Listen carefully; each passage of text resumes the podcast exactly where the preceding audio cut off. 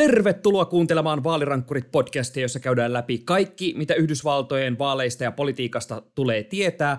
Ja tänään pohditaan sitä, että mitä tapahtui sille punaiselle aallolle, joka tässä syksyllä on hämöttänyt, ja onko demokraateilla jokainen uusi chanssi, uusi mahis. Minä olen Sami Lindfors. Tänään myös bailataan, kun olisi taas kaksituhattaseitsemäntoista. Nimittäin Donald Trump, oikeusongelmat, oikeusvaltio pettää, murenee, Trump selittelee, mitä tapahtuu. Minä olen Tuomo Hyttinen ja tänään on kaksitoista viikkoa vaaleihin. In forty-seven months, I've done more than you've done in forty-seven years. She thinks we're the problem, I think they're the problem. What we need is a solution. Wow! All the networks! That was one of the weirdest interviews I've ever conducted. You're talking about the witch hunt? I hear it's a joke. The fact is that everything he's saying so far is simply a lie. Tämä on Vaalirankkurit podcast. Viime viikko alkoi varsin yllättävillä toimenpiteillä, kun yhtäkkiä uutisnotifikaatioissa alkoi tapahtua. Nimittäin F B I eli Federal Police tuli Trumpin Floridan linnaan Mar-a-Lagoon, koputti ovelle ja pum, siellä pamahti päälle kotietsintä. Ja ennen kuin me saatiin edes tietää, että mistä syystä fedsit siellä oli riehumassa, niin me alettiin äh, seurata sellaista varsin, äh, sanotaanko tennismatsia retoriikan kentällä. Tuomo, lähdetään purkamaan ennen kuin analysoidaan sitä, että mitä siellä Mar-a-Lagossa etsittiin ja niin miksi ja mitä se tarkoittaa, mutta pakko käydä tämä aikajana läpi, että miten tuo viime viikko lähti oikein purkautuu. Joo, siis se oli kahdeksas päivä maanantai, eli viime viikon maanantai, kun joku floridalainen paikallislehden toimittaja laittoi Twitteriin semmoisen viestin, että mä oon kuullut tällais huhu, että F B I on Mar-a-Lagossa. Mulla ei mitään niinku keinoa vahvistaa tätä, mutta heitinpä tämän viestin nyt tänne. Ja vähän aikaa... Kuten jokainen varten otettava toimittaja tekee. Oli silleen, että anteeksi mitä? Mutta siis tämän asian kanssa ei tarvinnut paljon istua, koska Donald Trump sitten itse breikkasi tämän uutisen tuossa omassa somessaan siellä Truth Socialissa, että hei, nyt F B I on tullut tänne meille kylään ja teki siis semmoisen pitkän litania, joka myöhemmin julkaistiin lehdistötiedotteena ja jossa syytettiin F B I:ta sitten siitä, että on yksityisyyttä rikottu ja istutettu ehkä todisteita ja Hillary Clinton mainittiin ja demokraatit ja sitä ja tätä ja tota. Ja siis tämä on tullut niin kuin täysin yllätyksenä Trumpille ja se ei ollut sellainen niin kuin... Öö, otetaan tästä ovenmurtaja ja rynnätään aseet tanassa sinne Mar-a-Lagoon, vaan F B I-agentit oli vissiin ollut sellaisissa ihan siviilivaatteissa, ei, se, ei ne siniset takit päällä, vaan ollut siellä niin kuin pidemmän aikaa ja niin kuin henkilökuntakaan ei ollut tiennyt, että nyt täällä on muuten F B I ratsaamassa näitä meidän tiloja täällä näin. Et se oli ollut kaikille vähän niin kuin yllätyksenä. Tuosta yllätyksestä mun täytyy nostaa esille... Uh... mikä tuli siinä samassa yhteydessä vastaan, kun rupesi tosiaan Twitterissä leviämään tuo tieto tuosta ää, liittovaltion poliisin etsinnästä, että ää, Donald Trump oli joskus heinäkuun ilmeisesti alkupuolella laittanut sinne ää, Truth Socialiin semmoisen kuvan, vähän samalla tavalla tiisannut kuin joku Taylor Swift tiisaa omia albumeitaan, että siinä on kuva hänestä, siis tosi hieno kuva täytyy sanoa, semmoinen lähikuva, missä valo asettuu hienosti, ää, mu, niin kuin luo semmoisia hienoja varjoja kasvoihin ja muuta. Ja sitten siinä oli siis kahdeksas kahdeksatta kaksituhattakaksikymmentäkaksi ja jäi täysin kysymysmerkiksi, että mitä sillä niin kuin sitten mainostettiin tai markkinoitiin, mutta ainakin saatiin show, jota kyseiselle päivälle oltiin luvattu. Joo, ja siis... No mä en, mä en tähän mainokseen ota kantaa, mutta niin kuin, jos lähdetään viemään tätä aikajanaa eteenpäin. Mennään niin, eteenpäin ihmeessä. Niin semmoinen suomalainen hyvä termi, niin kuin helvetti on irti, niin se on ehkä vähän liian lievä tässä tilanteessa. koska, koska kaikki oli silleen, että anteeksi, mitä nyt tapahtuu? Republikaanit meni ihan sekaisin. Siis aivan niin kuin, siis jos... Vielä pari viikkoa sitten mekin spekuloitiin sillä, että no niin, onko Fox News nyt ehkä vähän näin niin kuin kääntynyt tässä näin Trumpia vastaan. Nyt ei ollut mitään. Siellä oli edustajahuoneen puhemies Kevin McCarthy, siellä oli Fox News, siellä oli One American News Network. Siellä oli Marjorie Taylor Greene vaatimassa, että F B I:ltä viedään rahat pois. Siis siellä oli kaikki niin kuin, paitsi tyyli joku Mitch McConnell ja Mitt Romney silleen, että nyt äh, liberaalit on aseistamassa liittovaltion poliisia, että nyt niin kuin, käytetään poliittisten vihollisten metsästämiseen valtion viranomaisia. Ja siis, siis se oli aivan mieletön se raivo, mikä sieltä republikaanin leiristä tuli. Ja ennen, ennen kuin kukaan ties mitään, ennen kuin kukaan ties yhtään mistä on kyse, niin tämä oli jo niinku kääntynyt siihen, että nyt rahat pois liittovaltiopoliisilta.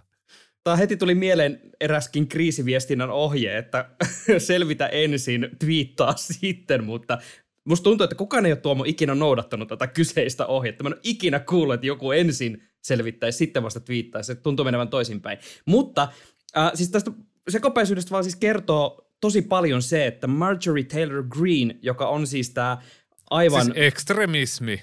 Siis jos hän olisi muslimi, niin hän olisi todennäköisesti jonkinnäköinen niin kuin iso uskonoppinut tämmöinen niin kuin iranilainen tämmöinen teologi heppu. Siis aivan, aivan täysin niin kuin äärihenkilö kaikessa mielessä, mitä voi olla.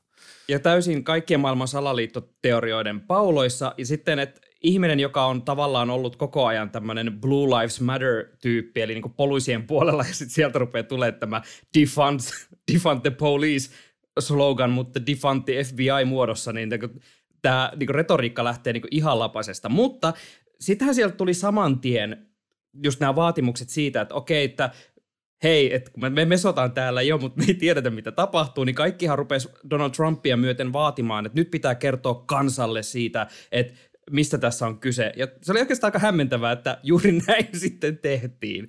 Joo, siis tota, siinä oli muutama päivä, oli siis tällaista, että mitä, mitä sieltä on haettu. Että saatiin tietää, että okei, se liittyy näihin asiakirjoihin ja niitä oli haettu aikaisemminkin. Että oli niinku pohjaa tälle, että hei niin kuin näitä asiakirjoja on oikeasti niinku haluttu sieltä arkistoihin, koska Trump ei niitä mukanaan.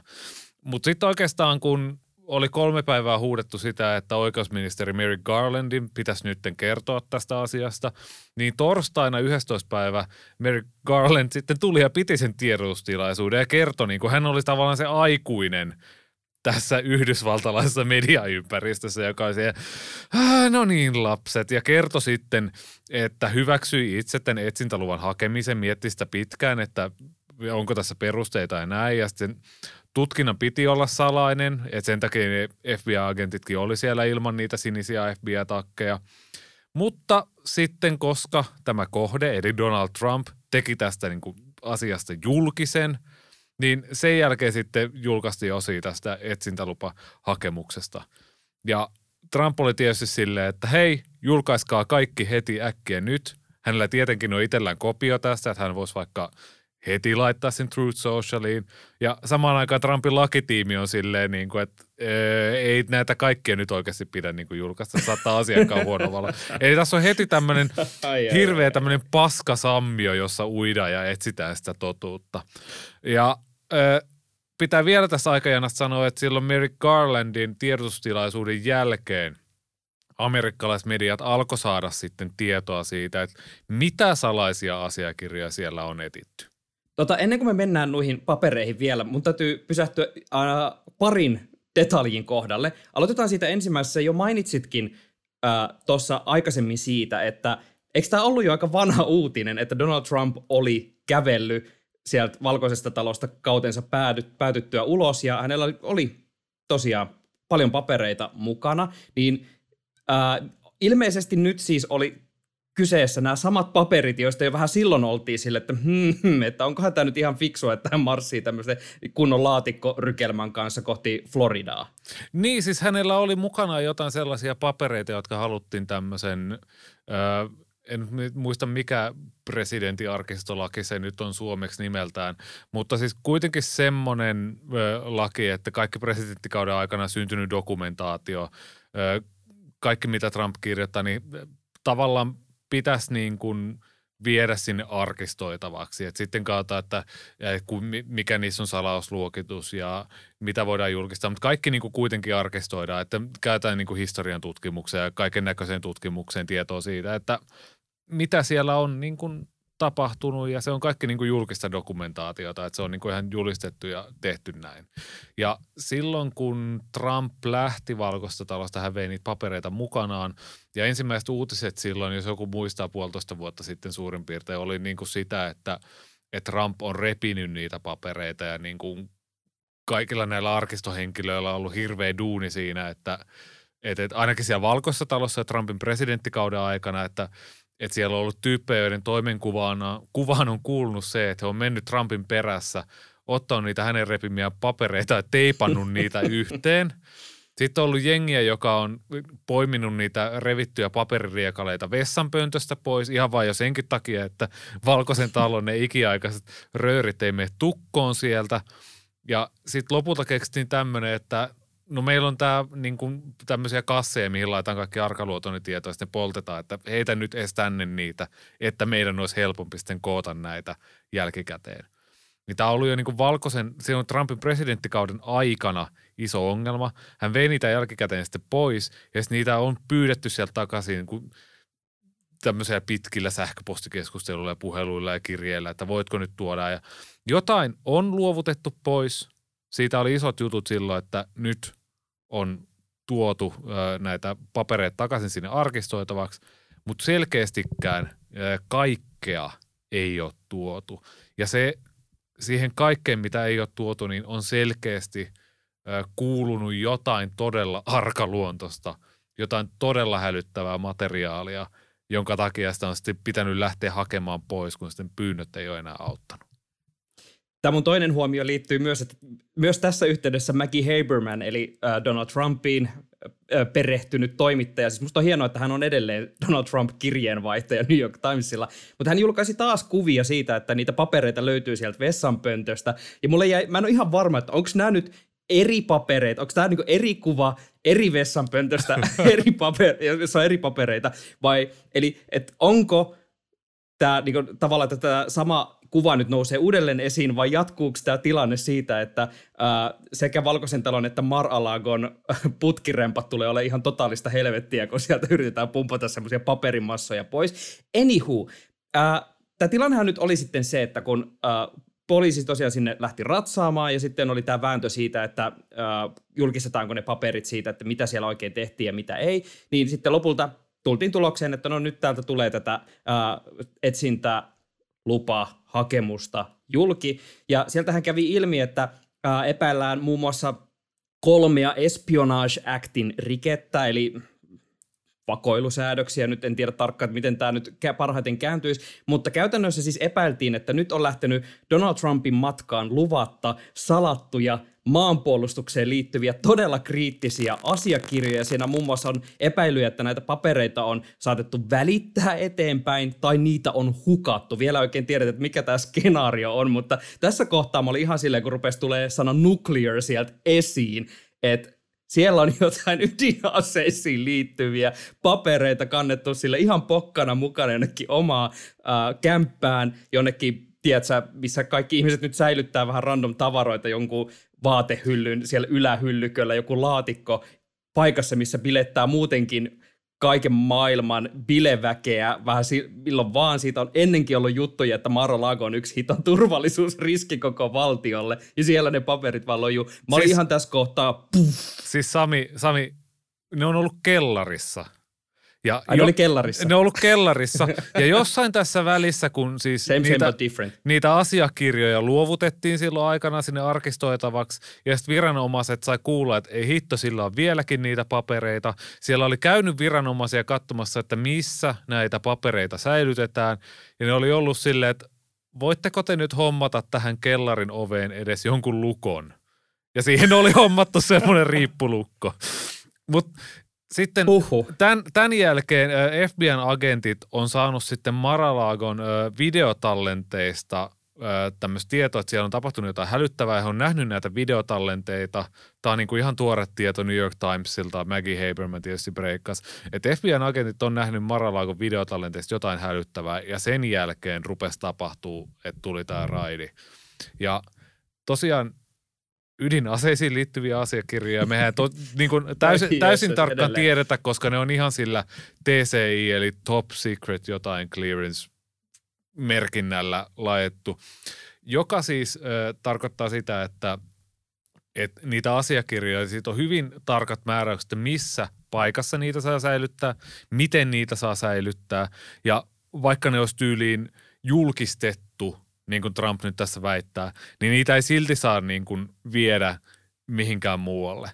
Eli äh, niin kuin Pod Save Americassa tämmöinen äh, turvallisuusasioiden parissa ollut äh, yksi hosti siellä, eli tämä Tommy Vitor selitti, että esimerkiksi silloin Obaman presidenttikauden aikana, kun tuli nämä äh, WikiLeaks-vuodot, eli Julian Assange-kumppaneiden dumppasi niin kuin kymmeniä, satoja tuhansia salaisia asiakirjoja nettiin, niin valtionhallinnon työntekijät ei saanut käydä lukemassa niitä edes netistä, vaikka ne oli dumpattu sinne, koska niitä edelleen koski nämä samat säädökset.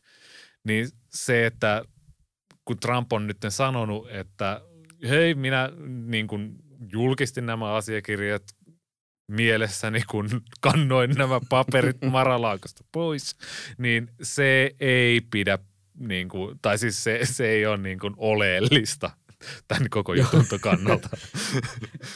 Ja yllättyneitä olivat. Mun on pakko heittää, mä heitän ihan täysin spekulaatiohatun päähän. Äh, nyt en muista, mistä podcastista tämän satuin kuulemaan, mutta äh, Bob Woodward, eli vanha kunnon legendaarinen toimittaja, joka on kirjoittanut varmaan kolme kirjaa tässä nyt ihan viime vuosina Trumpista. Nyt mä en oikeasti tiedä montako niitä, mutta niitä on tullut ainakin pari, sen mä tiedän. Ja yhdessä näistä kirjoistahan Trump Äh, puhui siitä Woodwardille, että hän on pistänyt äh, Yhdysvaltojen ydinaseohjelman tai tämän ydinasekuvion niin kuin täysin uusiksi ja hän niin kuin leveili sillä. Ja sitten siinä kirjassa niin kuin virkamiehet kertoi tälle Woodwardille, että mitä hittoa, että ei, ei se ole voinut kertoa sulle tämmöistä, ei se pitäisi kertoa sulle tämmöistä.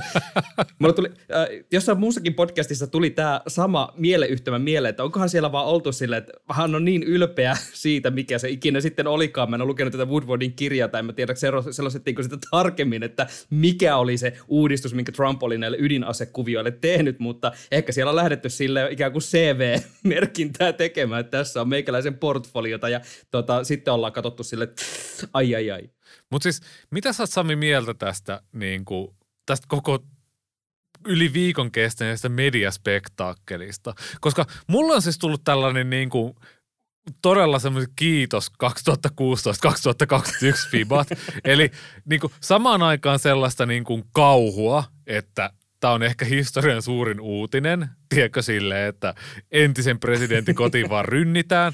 Ja sitten samaan aikaan semmoinen, niin kuin, että keuliksi liberaalit taas, onko tässä mitään, ollaanhan me tiedetty, että Trump on ihan sekaisin. Niin kuin, mitä sä mietit? Tota, mun täytyy sanoa, että tämä vetää aika sanattomaksi. Siis just jotenkin aika moni kommentaattorikin on ollut siitä, että tässä ei ole tällä hetkellä jotenkin mitään järkeä. Että pelkästään jo se ajatus siitä, että Yhdysvaltojen presidentti vaan kantaa salaisia ydinaseasiakirjoja vaan niin kuin mukanaan himaansa ja sitten on niin kuin epäily siitä, että niitä on päässyt kuka tahansa vaan räpläämään jo ihan älytön. Se on jo ihan älytön ja ennen kuulumatonta, että entisen presidentin kotiin pitää tolleen murtautua käytännössä sisään. Okei, he ei murtautunut, koputti nätisti oveen ja tulivat tekemään kotietsenä, mutta siis kuitenkin, että F B I:n pitää tulla hakemaan niitä, kun niitä on ensin yritetty kauniisti pyytää, että hei, me halutaan nyt niinku vaan varmuus siitä, että missä mennään, ja sitten kun ei kuulu vastausta, niin pitää tehdä tälleen.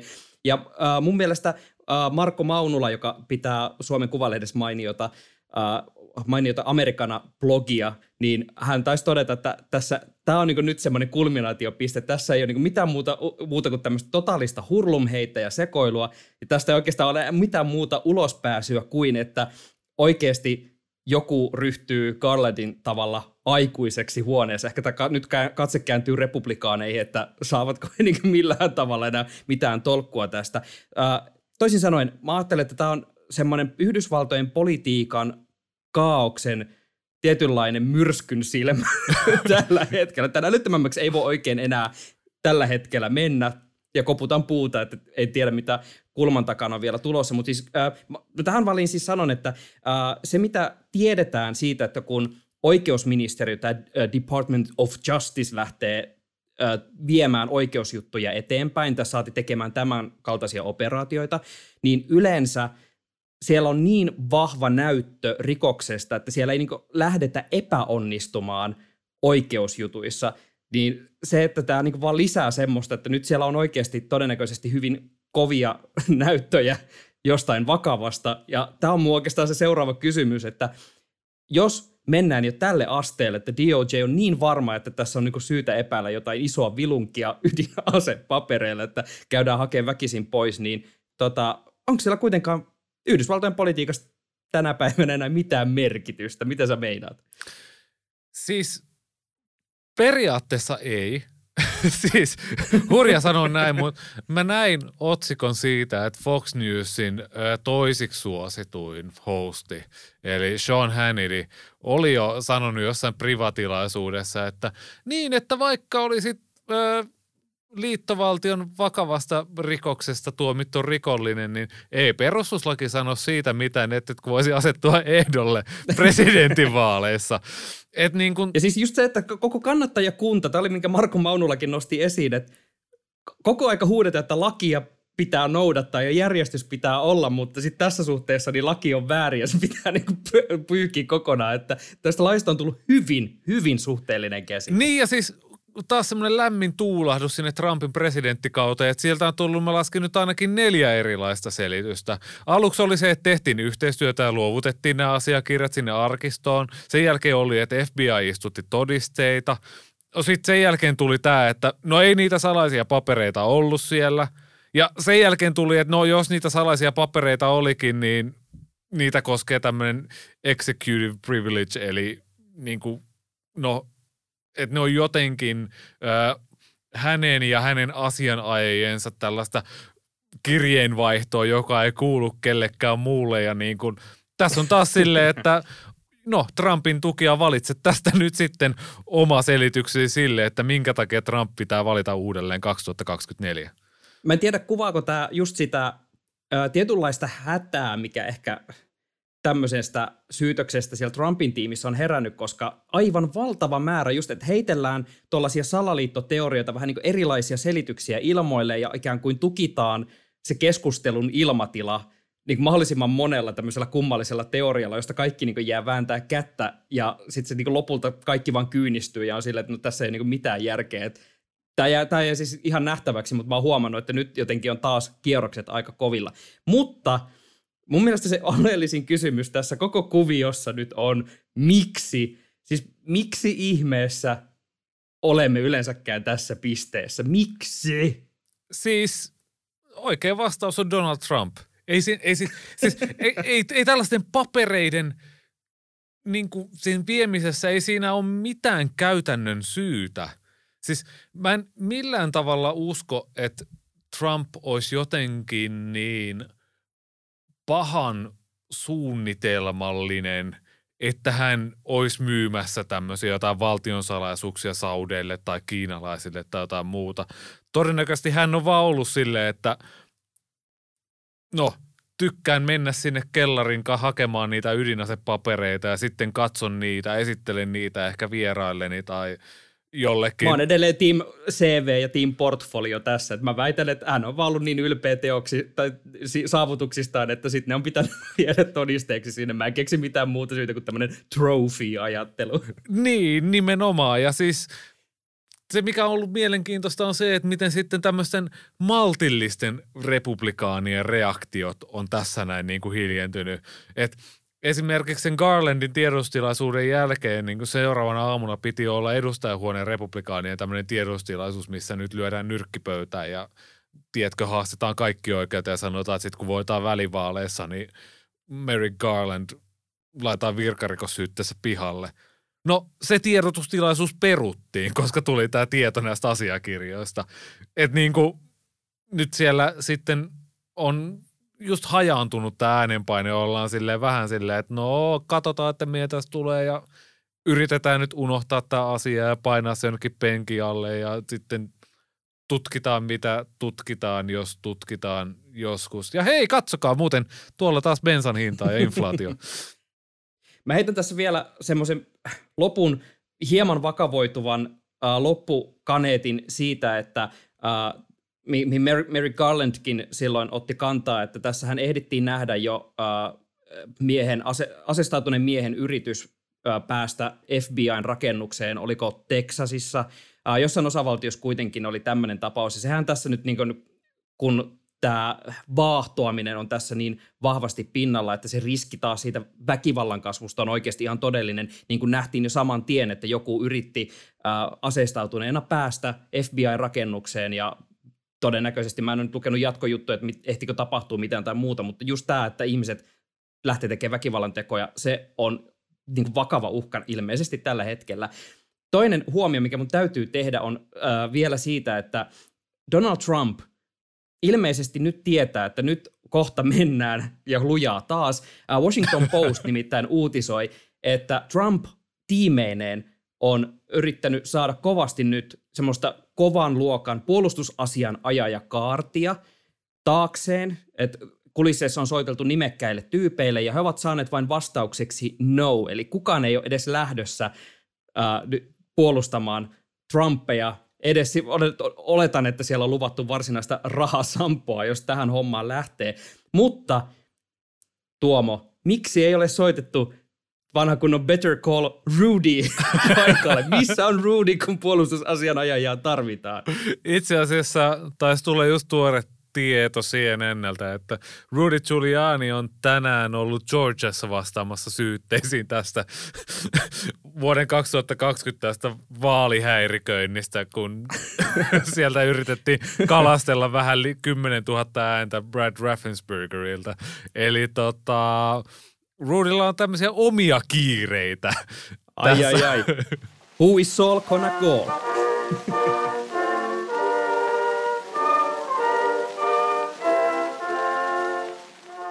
Mun teki mieli hihkasta jo meidän introssa, mutta siis todellakin ne vaalit, välivaalit ovat enää kahdentoista viikon päässä, aika sen kuin vain juoksee. Ja vuoden alussa me puhuttiin todella paljon punaisesta aallosta, eli siitä, että republikaanit tulee ja voittaa niin edustajanhuoneen kuin senaatin, kaikki nämä isosti ja vie kaikki osavaltioidenkin kongressipaikat niin mennen tullen, mutta mitä pidemmälle tämä vuosi on edennyt, niin tässä vähitellen tämä puhe punaisesta aallosta on ehkä mal- maltillistunut sellaiseksi punaiseksi liplatukseksi. uh, FiveThirtyEight-sivuston ennuste näyttää tällä hetkellä jopa sitä, että demokraateilla oli suurempi mahdollisuus kuin republikaaneilla voittaa senaatin enemmistö. Tuomo, lähdetään purkaa tätä. Miten tämä on kääntynyt niin, että demokraateilla on chanceja, jotka on mahdollisuuksia? Jos lähdetään ihan noista luvuista, niin senaatti on tällä hetkellä semmoinen lean dem, eli nojataan sinne demokraatteihin. Noin kuusikymmentä neljäkymmentä on ne prosentit demokraateille. Edustajahuone näyttää demokraattien kannalta vähän pahemmalta. Se on noin kahdeksankymmentä kaksikymmentä republikaaneille, mutta jos siitäkin ottaa sen lähtötason huomioon, eli kun FiveThirtyEight julkaisi ennusteena, niin muistaakseni se oli jotain alle kymmentä se demokraattien mahdollisuus.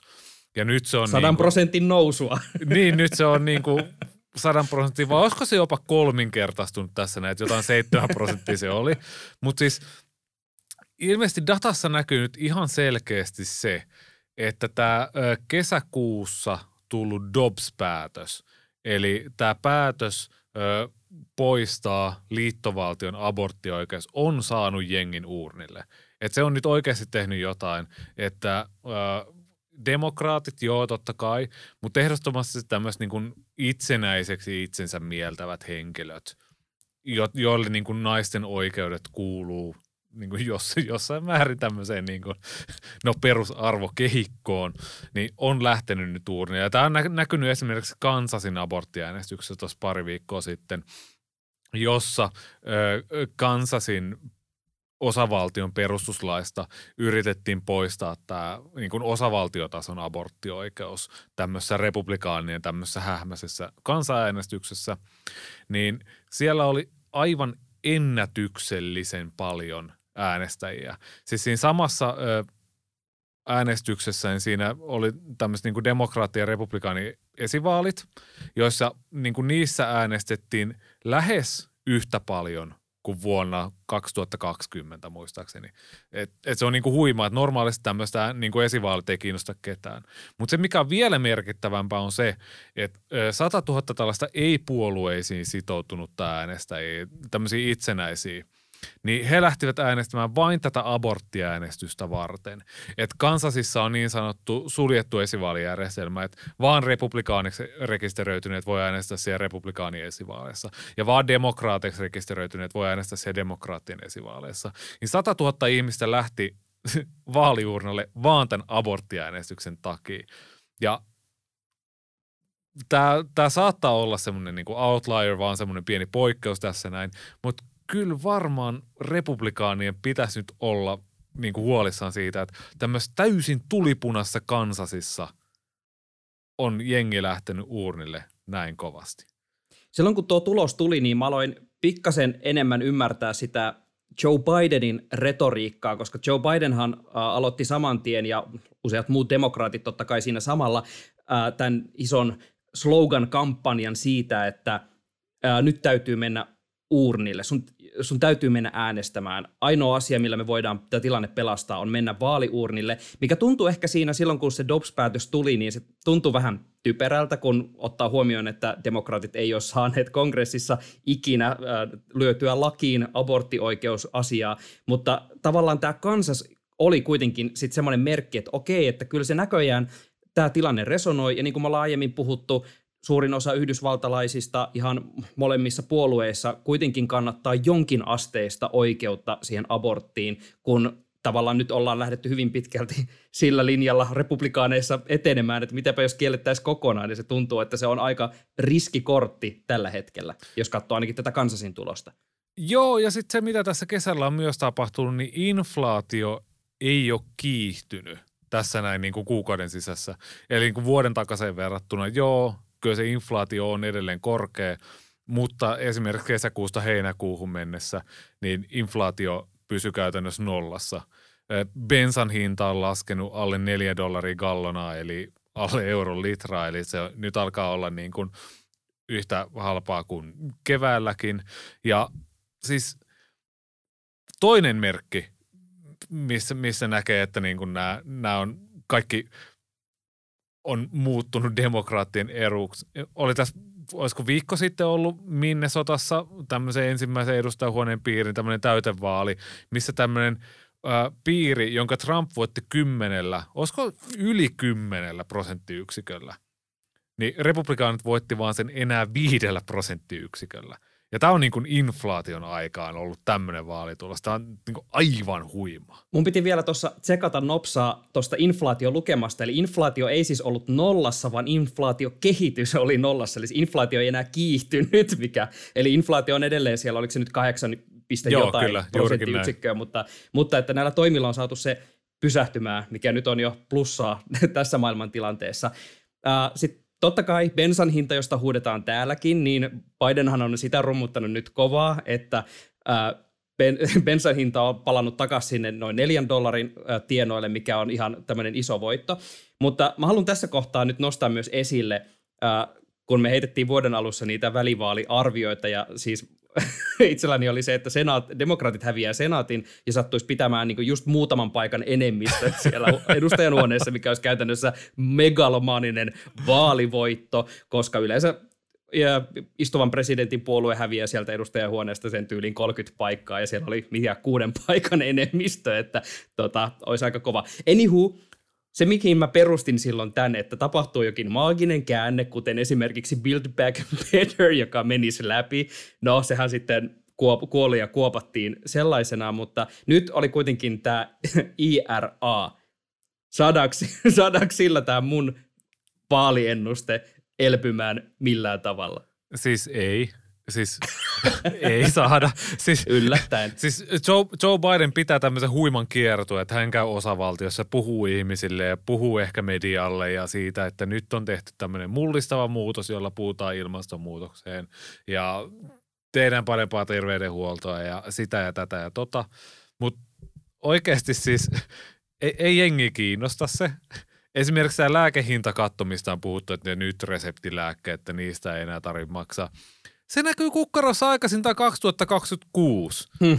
Niin kuin no neljän vuoden päässä. Ei, ei, ei sillä oikeasti ole mitään väliä. Tämä on vaan niin kuin tällaista mediamarkkinointia, että ehkä sillä saadaan jotain sellaisia demokraatteja, jotka ehti on menettää uskonsa siihen, että, että demokraattipuolue pystyisi tekemään mitään ja että Joe Manchin on joku lähes yhtä paha kuin Trump ja keisari Palpatine yhteensä, niin kuin tämmöisiä aktivistityyppejä saadaan ehkä takaisin. Ja sekin on demokraateille totta kai tosi tärkeää, koska Joe Biden on menettänyt kannatusta nimenomaan omiensa parissa.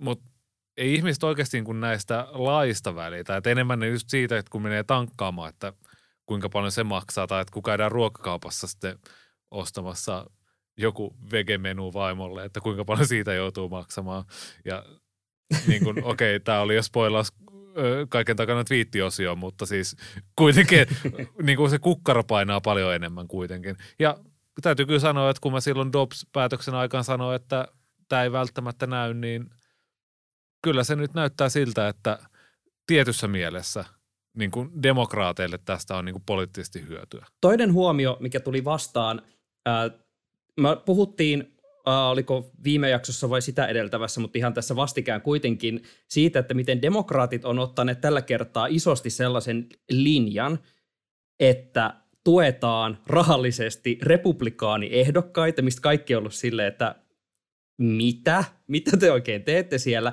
Ja ideana on ollut siis uh, tukea sellaisia ehdokkaita, jotka ovat selkeästi jo niin kahelilta osastolta ja syvästä päädystä, että katsotaan, että kannattaa ehkä tukea niitä, koska ihmiset on lähtökohtaisesti ihan järkeviä, ne tahtoo fiksuja ehdokkaita, joten tuetaan sitten näitä, näitä jotka tota tarjoaa sitä vähemmän fiksua vaihtoehtoa. Tämä on nyt siis se strategia, mutta ilmeisesti tällä on jotain merkitystä ollut, koska tota FiveThirtyEight ilmoitti, että tämä, ää, heidän ennuste on alkanut kääntyä demokraattien puolelle senaatin osalta juurikin siitä syystä, että republikaanit ovat valinneet varsin kehnoja ehdokkaita näihin skaboihin mukaan.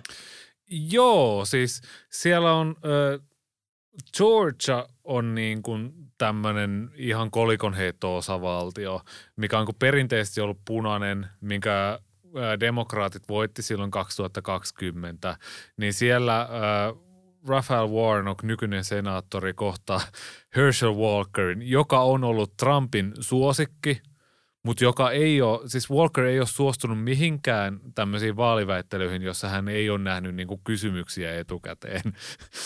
Kukaan ei oikein tiedä, että kuinka monta lasta hänellä oikein on.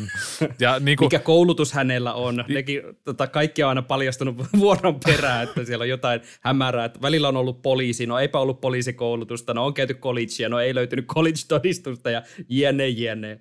Niin, hän on kuitenkin ollut tämmöinen niin kuin kuitenkin kuuluisa amerikkalaisen jalkapallon pelaaja. Että niin kuin sitä tunnettuutta on. Ja tässä on selkeästi ajateltu, että, että tulee tämmöinen punainen aalto ja ei siinä nyt ole väliä, kunhan jengi vaan tietää, kuka tämä on. Ja nyt kun tämä tilanne on tiukka, niin nämä heikkoudet alkaa paljastua. Ää, toinen paikka, mikä on tällä hetkellä tossa, niin on Nevada. Mä en Nevadan tilanteesta ihan niin hyvin tiedä, mutta ilmeisesti siellä on siis ää, semi-epäsuosittu ää, demokraattien ehdokas ja ö, kuitenkin suht suosikku republikaaniehdokas. Siellä on mennyt niin kuin ihan oikein tämä homma. Et, et siellä niin kuin ei ole ehkä nähtävissä tätä, mistä Sami puhuu, että republikaanit on valinnut huonon ehdokkaan.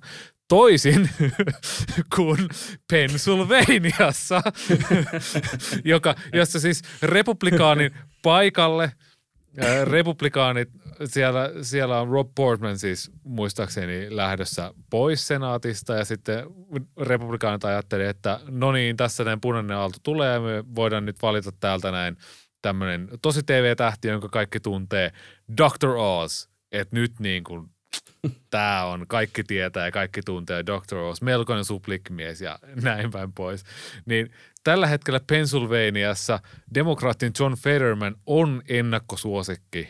Eli demokraatteihin nojataan. Siellä on joku yli kuusikymmentä prosenttia mahe siihen, että John Fetterman voittaa tämän. Siis, ah, siis, siis Sami, otan, otan vielä Arizona, jossa siis demokraatti Mark Kelly puolustaa paikkansa tämmöistä täysin trumpilaista äh, ehdokasta vastaan, Blake Masters, joka on siis joku ihan äärikristitty kaveri. Arizona kuitenkin semmoinen suht ö, sinipunainen osavaltio silleen, että et niinku tarvitaan sitä maltillisuutta. Niin tässä on jotenkin tulee semmoinen fiilis, että republikaaneilla on tullut tämmöinen hullu hybris, että nyt me niinku saadaan niinku kaikki tämmöiset ääritrampilliset ehdokkaat. Ja kun tilanne on lähtenyt tiukentumaan, niin sitten paljastuukin, että ei näillä, näillä keisareilla ei kyllä vaatteita todellakaan ole. Pakko heittää vielä tähän väliin, että mua huvittaa tässä Herschel Walkerin, eli Georgian osavaltion tapauksessa se, että uh, FiveThirtyEight puhuu Herschel Walkerista tämmöisenä republikaanien vahvimpana linnakkeena näissä välivaaleissa. Uh, hän on toki siis kannatuksessa edellä, mutta sillä, että hän niin kuin osuu nyt ilmeisesti näistä ehdokkaista sinne niin kuin fiksuimpaan kastiin kaikista kummallisuuksista huolimatta. Mutta tästä täytyy nyt sitten, kun uh, nyt ollaan puhuttu siitä, että tämä ennuste on kääntynyt siihen, että demokraateilla on mahdollisuus voittaa senaatti itselleen, niin nyt ei puhuta kuitenkaan mistään superenemmistön uh, saamisesta, eli että saataisiin kuusikymmentä edustajaa sinne senaattiin, että tässä uh, FiveThirtyEightin ennusteessa suurin osa näistä koneen arpomista tuloksista tai laskelmoimista tuloksista osuu siihen just pienimpään viisikymmentäyksi neljäkymmentäyhdeksän, eli ei siellä ihan silleen ilman hikikarpaloita tulla nousemaan, vaikka välivaalit hyvin menisikin. Ei, ja vaikka se olisi se todennäköisyys olisi kuusikymmentä neljäkymmentä, niin neljäkymmentä prosenttia on kuitenkin aika korkea, niin kuin tuplasti parempi kuin mitä Trumpilla oli silloin kaksituhattakuusitoista, kun hän tuli valituksi. Ja sitten täällä on tämmöisiä jotenkin tämmöisiä tosi outoja paikkoja, jossa niin kuin tämä FiveThirtyEight-ennuste antaa tämmöisen kilpailukykyisen tuloksen. Et esimerkiksi äh, Wisconsinissa siellä on muutamat mielipidemittaukset näyttänyt, että demokraattihaastaja voisi jopa olla edellä nykyistä republikaani äh, senaattori Ron Johnsonia. No me tiedetään Wisconsinissa, että kaksituhattakaksikymmentä siellä se mittausvirhe mielipidemittauksessa oli jotain kahdeksan prosenttiyksikön luokkaa, eli ihan ai, ai, ai. N S-saatanasti. Ja Ohiossa on myös äh, republikaaniehdokas J D Vance näyttäisi olevan jossain mielipidemittauksessa äh, takamatkalla äh, tätä demokraattiehdokas Tim Ryania vastaan. Ja Ohio on kuitenkin siis, ei nyt mikään tulenpanavan punainen, mutta kuitenkin semmoinen, että Trump voitti sen niin kuin melkein kymmenellä prosenttiyksiköllä. Siis se oli Trumpille meni ihan suvereenisti koko Ohio. Niin mä jotenkin epäilen, että ei sieltä nyt demokraateille niin hyvää tulosta ole tulossa, kuin mitä mielipidemittaukset tähän mennessä ehkä näyttää.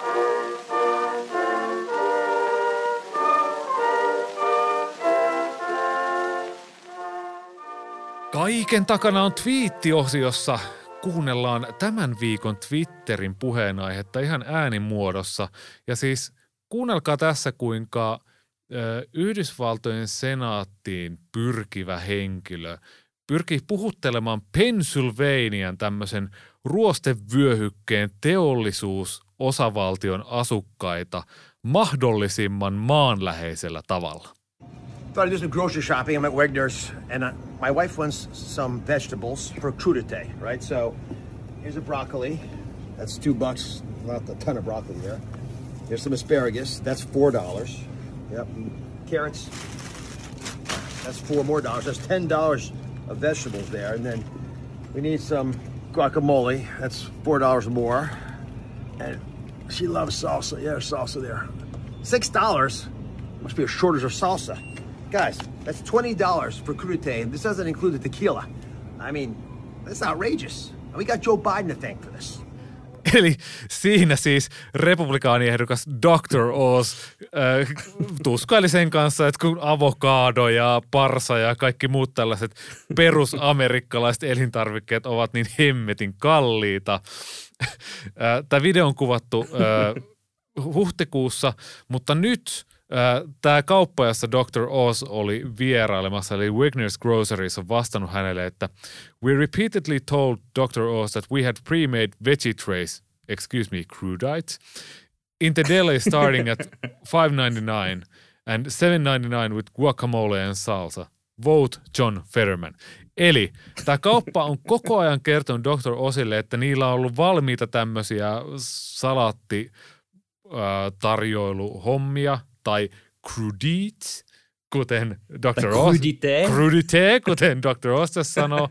Ja niitä on saanut siis kuudella dollarilla ja kahdeksalla dollarilla, jos on halunnut guacamoleja saa, saa ei kaksikymmentä dollaria, niin kuin doctor Oz sanoo. Äänestä John Fettermania. Sami, amerikkalaisten poliittisten mokien pitkässä historiassa, johon kuuluu muun muassa George Walker Bush kaupan kassalla ja kaikkea muuta sekoilua. Mihin tämä oikein asettuu? Musta tuntuu, että se mihin tämä asettuu jää täysin kysymysmerkiksi, kuten jää kysymysmerkiksi myös se, että missä kaupassa tämä doctor Oz tällä videolla edes on. Hän siis mainitsee olevansa tällaisessa Wegner's kaupassa, mutta tätä Wegner'siä ei ole olemassa. Tästä kirjoittaa siis Washington Post, että hän mainitsee olevansa siis Wegner'sissä, jota ei ole, ja hän todennäköisesti on Redner's-nimisessä kaupassa, joka taas sitten sijaitsee New Jerseyssä. Ja tähänhän nyt liittyy siis se keskustelu, että monet miettii, että asuuko doctor Oz edes oikeasti Pennsylvaniassa, koska hän viettää siellä paljon aikaa, hänellä on asunto New Jerseyssä ja hän yrittää koko ajan vakuutella, että kyllä hän on niin kuin siellä Pennsylvaniassa. Eli tällä hetkellä meillä on tilanne, että me ei oikeasti kukaan tiedetä, missä on doctor Oz ja missä se salsa on noin kallista.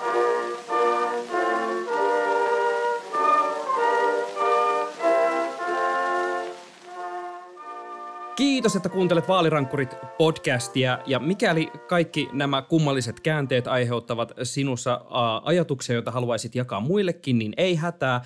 Vaalirankkurit palvelee vertaistukiapuna Twitterissä. Sieltä löydät meidät at Tuomo Hytti, at Vaalirankkurit ja at Sami Lindfors.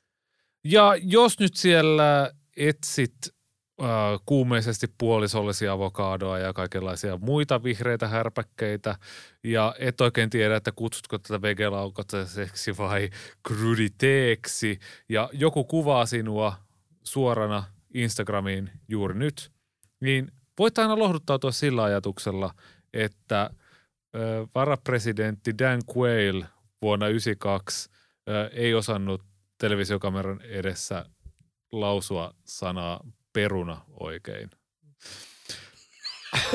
Tällainen nuketti tänne loppuun. Tuota, Vaalirankkurit palaa parin viikon päästä. Nyt moi moi.